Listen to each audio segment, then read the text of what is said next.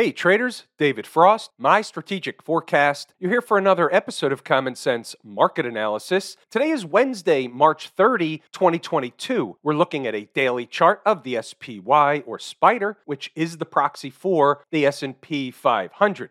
What do we have on the docket today? We're going to go over a couple of things. We're going to reiterate some stuff from last night. I'm going to expand upon a couple of things. We're going to give the near term outlook. We're going to give the intermediate term outlook. And we're going to give the longer term outlook. We're going to put together and continue to put together the schematic of what the market is likely doing. So, right now, the market had what we'll call a slight pullback day. Now, we're not surprised because we know we're at a very important area. 458 was that number that we were focused on. The market is still above 458. So, two days in a row, it gets above 458, runs some tests of and below 458, and continues to close above. So, here's the way we're going to look at this it's very simple. As long as the market is above those pivots, will call it 458 and continues to close daily above there, then they're likely eating time off the clock or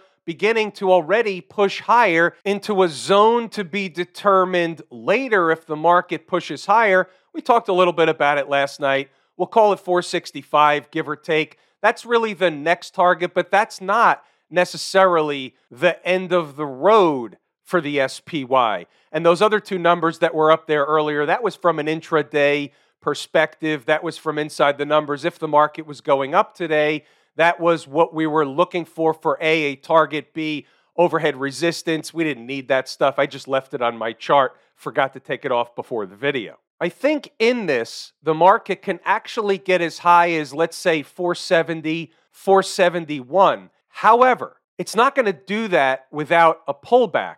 So here comes the schematic conversation. We've done some of this a number of times, but I think it's worth doing again because the market, while above 458, it's due for a pullback. They didn't fill a gap down here today, they missed it by inches.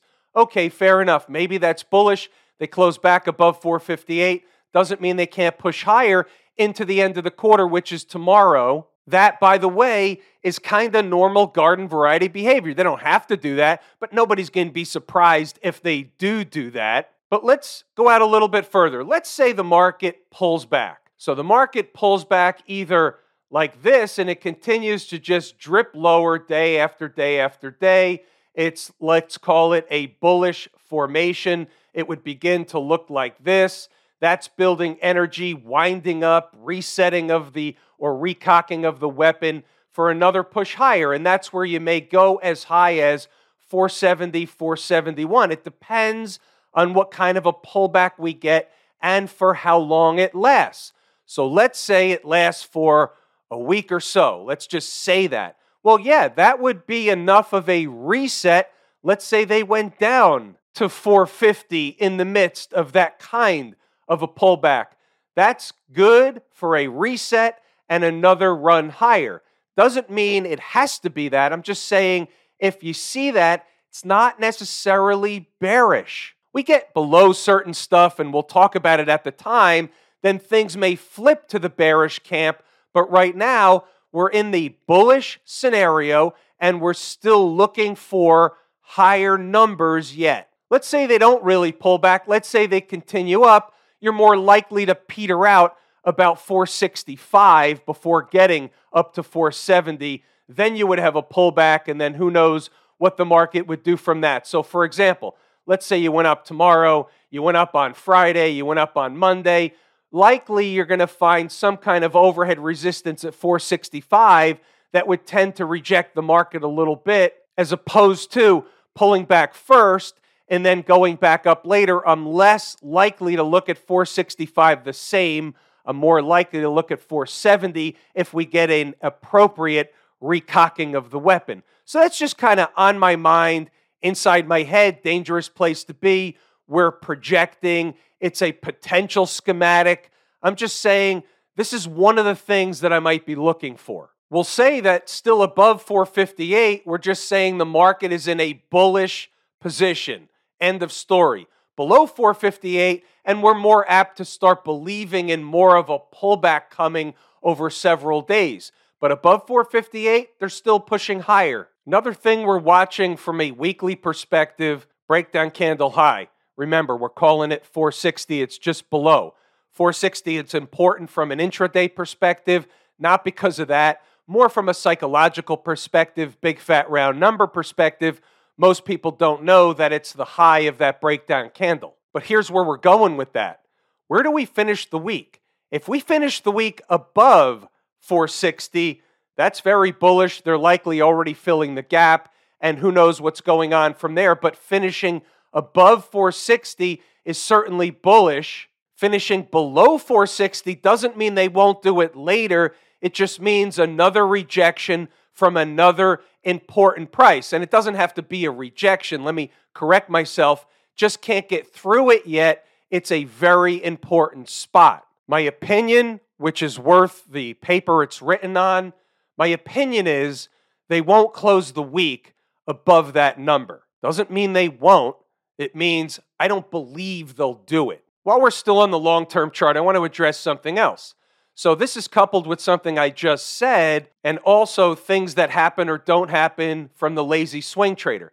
So, the market went up in a couple of weeks really far, really fast. So, A, I don't believe they're going to keep going, not just because they went up fast and they went up far. The market can go as far and as fast as people believe, won't believe, goes farther. It does the thing you don't ever believe it's going to do, all that stuff. Remember, the market is designed to trick, trap, fool, and frustrate and make fools out of as many traders and investors as much of the time as possible. So, on one hand, from a technical analyst perspective, I'm bullish above 458, but I'm not buying the market. I'm not willing to buy the market after a run like this. It's not a prudent thing to do. Might miss an opportunity, but it's not the prudent thing to do.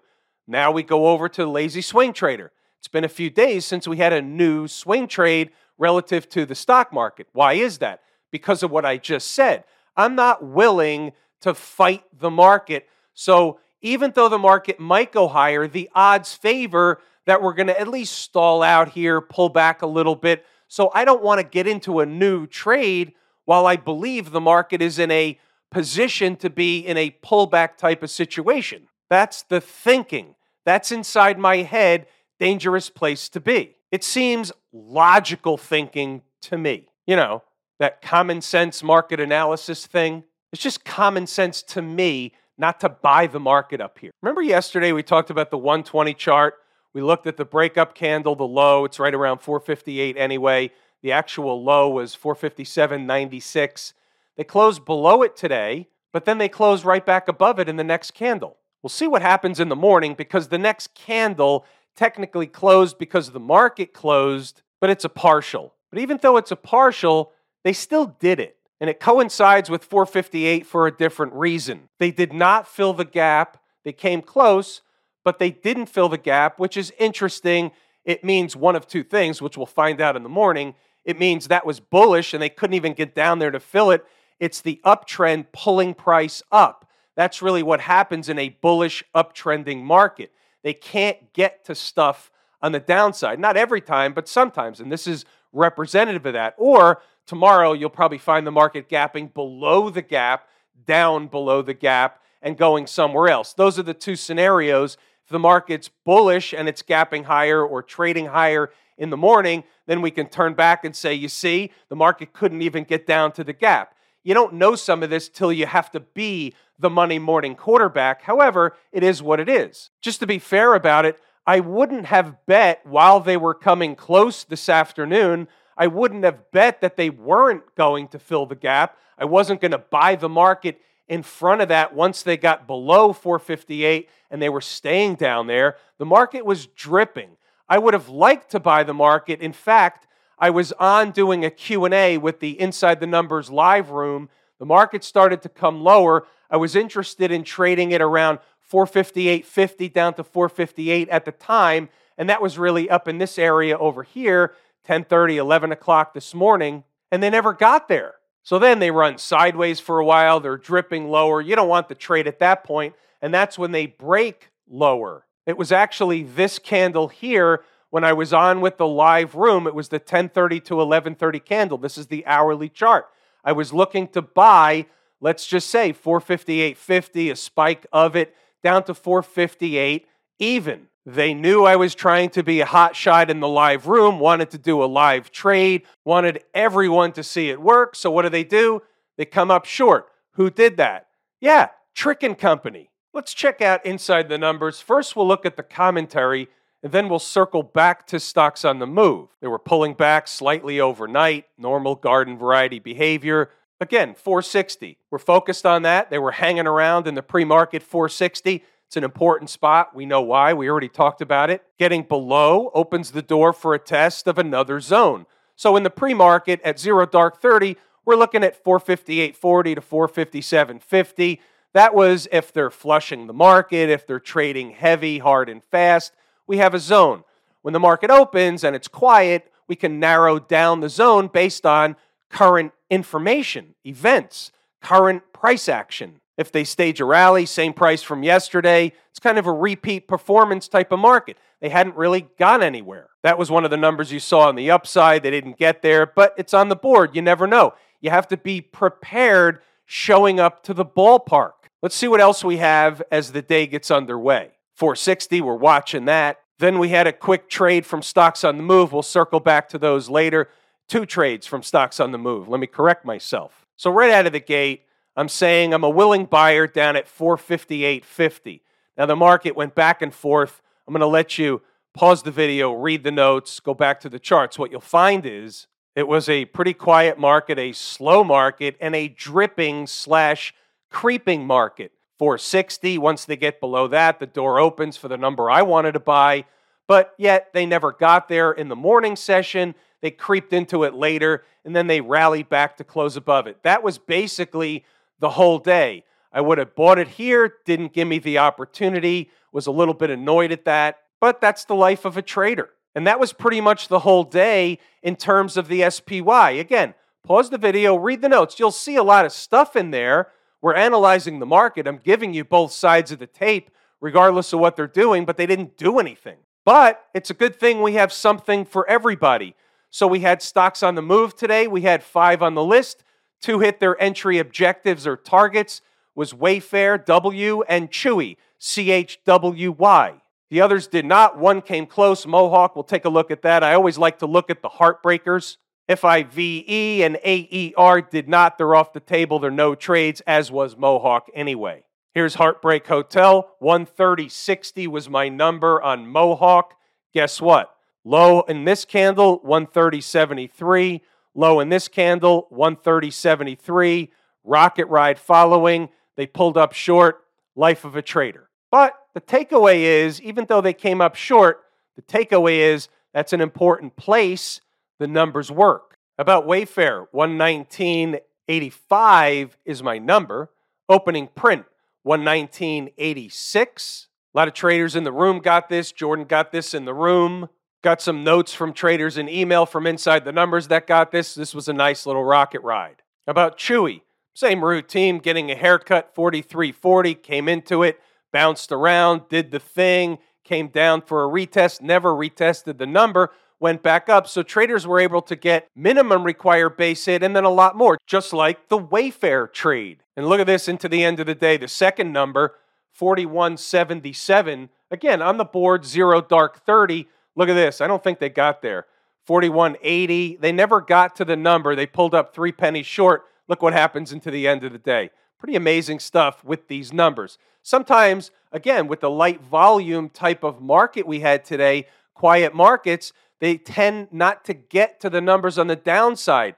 What do we call that? Well, in technical terms, we call it a screw job. But nobody's looking for a trade like this into the end of the day. No time left on the clock. You don't want to be stuck with this thing overnight, and then all of a sudden, what are you doing overnight? Can't do anything about the trade, so what do you do? You start searching for news articles that support your position. It's called confirmation bias. It's also what traders and investors do. It's part of the emotional and psychological part of trading. Anytime someone's in a position, they're thinking their book, they're talking their book, they're looking for confirmation bias.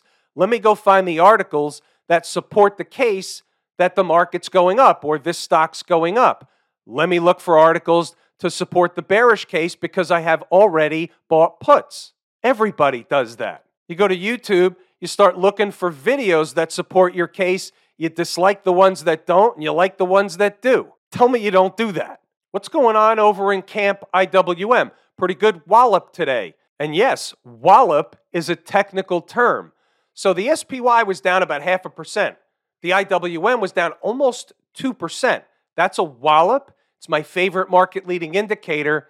They came up short of the gap, but this is what we talked about, or one of the things we talked about last night. So look at what they did. They came up short of the 100 period moving average. No accidents or coincidences. Now they've come up short of the gap. This is a breakout area. The gap, or slightly even below the gap, is a breakout area. How can I say that? Why would I say that? Well, if the market basically ate time off the clock, consolidated here, put in a bull flag pattern, call it whatever you want. So somewhere in here, technically the market broke up. Now it's coming back to check in. So the fact that it was a big down day doesn't really scare me away because it's normal garden variety market activity for it to come back and check in at a former breakout area. Now, what would happen if it starts getting below these moving averages? Well, so, something changes, but that's not what's happening today. Weekly chart, breakdown candle high, 212.44. So the high already is 212.25. That counts for running a test. Also, ran into the 20 period moving average. Is this, from a weekly chart perspective, what happened this week up there at that number? Is this garden variety market behavior to run up and have a test, not get through it right away, have price get rejected. We don't know whether it will or won't get through later, but is that normal garden variety behavior? And the answer is yes, it is. And now look at this. So a few weeks ago, we have a breakup candle. Now they're running sideways underneath the 20 period moving average. They ran a test of the breakdown candle high, but what happens if they go sideways for another two or three weeks down here? Could they build energy to get through that breakdown candle high? We don't know they will do that. We don't know they won't do that. It's one of the things on the table. We're the umpire calling balls and strikes. We look at the possibilities based on what chart is in front of us. The folks down at the transportation department, here's what I'll say about this. What's the likelihood they're not going to fill the gap at 16,825 and they're going to collapse back down and not look back. It's unlikely. That's not really the way the market works. It can happen, it does happen, but is it going to happen after all this? Big breakup candle, eat time off the clock, come close, now they're going to collapse back down. They're above all the moving averages. It's bullish. This is a pullback. They could have a further pullback. It still keeps them in a bullish pattern especially over these moving averages. And then when they go back up later, they'll blow right on through the gap. That's the way I'm looking at this particular chart. The Q people, objectively, they ran into the 100 period moving average. They're pulling back a little bit. It's not a big deal. They did not fill the gap down below. What are the odds that all these markets don't fill their gaps down below and they just take off to the upside? about the same odds as the transports not filling the gap on the upside. It's not going to happen. They may go up for a day or two, but they're going to come back and fill this gap. Likely story that I have is they're going to fill that gap, they're going to continue lower in a pullback formation, and they're going to give us another lick to the upside. That's what I think is developing inside my head. So, therefore, what am I looking for? What kind of list am I compiling? I'm compiling a list of stocks that I want to buy into support because I think there's another leg higher. This is for the lazy swing trader, the XLF, the financials. So we had the thing yesterday where they got to 40, they're pulling back. As long as they're above the moving averages, there's nothing really going on. If we're in a pullback situation, is there a buy area that I would consider buying the XLF? Where is that number? 38.50 down to 38 would be interesting. I would think the market, meaning this market, the XLF, would get a bounce back in the other direction if they got down there, let's say within the next day or two. Let's just say this week. Write that down, put it on a sticky note. Smash Mouth, similar to same routine. They missed the 200 period or 100 period moving average up above. That's where the 286.20 is. They're pulling back. They're above the other moving averages. More of a pullback's okay. 267, 266, 265 is a zone. The better number is really 262. Don't know they give us that. But that's where I would be looking for that higher low to come in. You have a move like this, a pullback, and then another move higher. That's what I'm looking for in all these markets. Do we get what I'm looking for? How long does it take? To what numbers do they pull back to? That's where I'm doing the investigative work. If I told you how much I appreciate each and every one of you, without you, these videos are not possible. That is true and accurate information. We're pulling the ripcord here today. I'm David Frost, my strategic forecast. Thanks again for tuning in to another episode of Common Sense Market Analysis.